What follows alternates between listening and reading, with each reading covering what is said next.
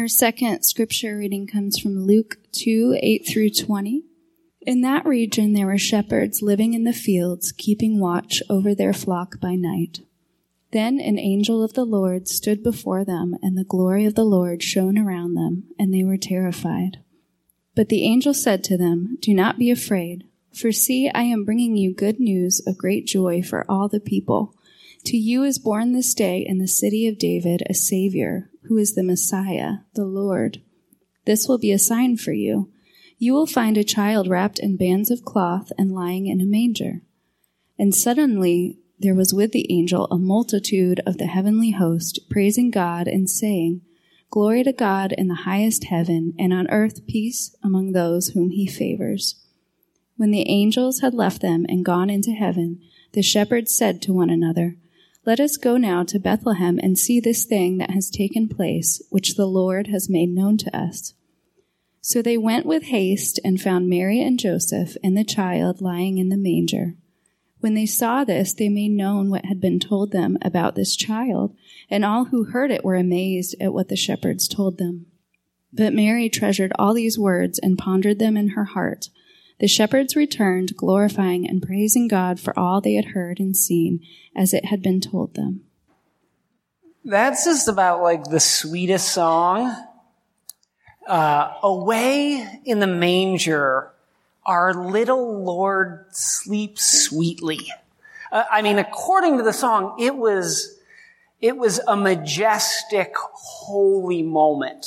The barnyard animals, which are, I don't know if y'all spent any time around animals in like farms. They're usually loud and annoying, but this night they've gone quiet.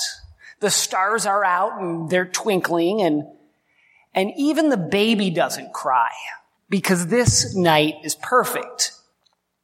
Our Christmas carols paint a serene picture of a beautiful birth. It would seem that a lot of what we talk about about Christmas is all about this perfect moment.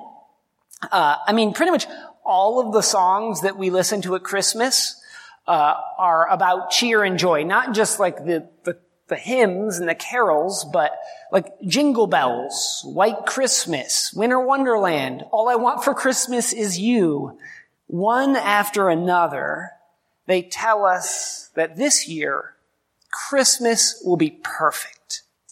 And you know, I am still waiting for a group of carolers to come and knock on my door and, and just start in. Well, it's beginning to look a lot like suffering everywhere you go. My family's doing worse and I feel like I've been cursed and I'm not okay.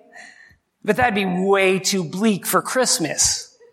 Because this is the happiest time of year, right? mm, Coco coming through. I appreciate you. Because that's sort of true. There is a lot of joy. Lots of us gather with friends and family.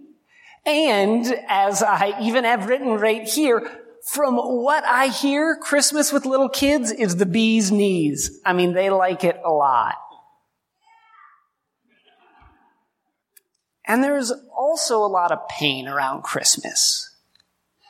Christmas can bring reminders of loved ones lost, of strained relationships, of rejection, of painful memories, or even just like a year that seems unreasonably hard. I, I think there are probably as many tears of sadness as there are tears of joy on Christmas morning. While some folks drink to celebrate, their neighbors drink to forget. Christmas is complicated. And, and not just like in our lives. In, in the Bible, it's complicated too. The carols sing of a perfect baby who doesn't cry. But that cuts out a lot of details. Like the fact, to start with, that Mary is unexpectedly, inexplicably pregnant.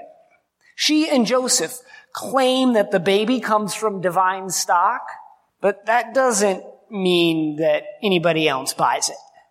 Like everyone else would see a woman who's pregnant when she's not supposed to be. They'd see scandal and shame. Everyone else would have told Mary and Joseph to stay away. Cause, well, there weren't really inns or hotels at the time this is written. And the word that we translate as inn in our scripture is more like guest room. So when we hear that line, and there was no room at the inn, what we're actually hearing are family and friends telling Joseph, you and your knocked up fiance aren't sleeping under my roof. So Mary gives birth in a barn next to animals. This is anything but serene. It's messy and smelly and loud and unsanitary. Nothing like that pretty song we just sang. But the loud, smelly, heartbreaking song that's actually in Luke's gospel is far more beautiful because it's a song of divinity showing up in the bleakest of moments. It's a song of love joining us in, in all those places where we're ashamed or where we feel excluded. All of the places that that cause us anxiety and fear. That's where God shows up, drawing beauty out of chaos, breathing love and grace. And in case we missed it in that first reading, the first people to hear about, to receive the birth announcements are shepherds watching their flocks by night. Again, that's such a romantic turn of phrase. In the fields watching their flock by night. It's only romantic because we've never actually met shepherds. I mean, uh, the, this is what it like. I, I was trying to imagine like a job description for a shepherd, and it sort of went like this: like, must be willing to sleep outside without shelter on cold, wet nights. Must be willing to fight off a pack of dogs. Must be willing to work for minimum wage. Must be willing to smell like manure. Must be willing to violate religious purity laws Basically, you're looking for a dirty, violent heathen who's financially desperate. That's a shepherd. That's the first person the divine messengers tell about the birth of Jesus. Or, or we presume that that's the first people that get told. Throughout the Bible, divine messengers, which are also, they are sometimes referred to as angels, angels and divine messengers, they show up places and they are not recognized. Like their first appearance, actually, in the book of Genesis, they come to Abraham and he thinks that they're visitors. He doesn't know they're angels. Balaam doesn't see an angel that's directly in front of him. At the empty tomb, Mary Magdalene talks to an angel and she thinks he's a gardener. And as the book of Hebrews reminds us, and as the newsboys remind us, we might be entertaining angels anytime we show compassion on a stranger. I'm glad like three people were at Creation Fest at the Gorge in 1997 to get that, that reference. Um, where I'm going with this is that in the Bible, angels usually aren't recognized. So I sort of like the idea that it, it wasn't only that God chose these shepherds, but that these shepherds could see something others could not. They were able to see the presence of the divine in what seemed like an ordinary moment. They, they saw divine messengers in a field at night. And then they traveled to a barn where they saw the divine presence in a baby. Our Christmas carols tell us about a warm, fuzzy night where everything was just right. But the song that rang out was more beautiful still. It was a song that proclaimed that, that God's not reserved for only people who are good and holy. Hope and love and joy are not only for like special people who have it all together, who like somehow manage to buy all of the right Christmas presents without any credit card debt, or somehow manage to escape all the consumer madness. Christmas isn't actually about silent nights or holy nights. It's not about being polite or pure or not having a history or not having problems.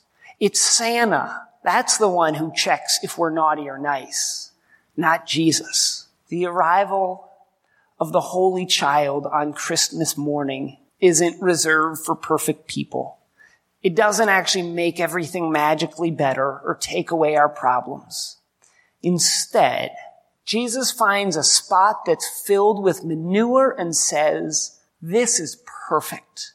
Angels go looking for some of the poorest, most excluded folks around and says, Hey, come here. Y'all, maybe, maybe more than anybody else, I want you to see this. Divine love hovers over our weary world like, like a spiritual presence that grounds us and connects us to each other. It sings the song of God that declares, here with you is where I want to be. In the pain and the joy, in the happy moments and the sad.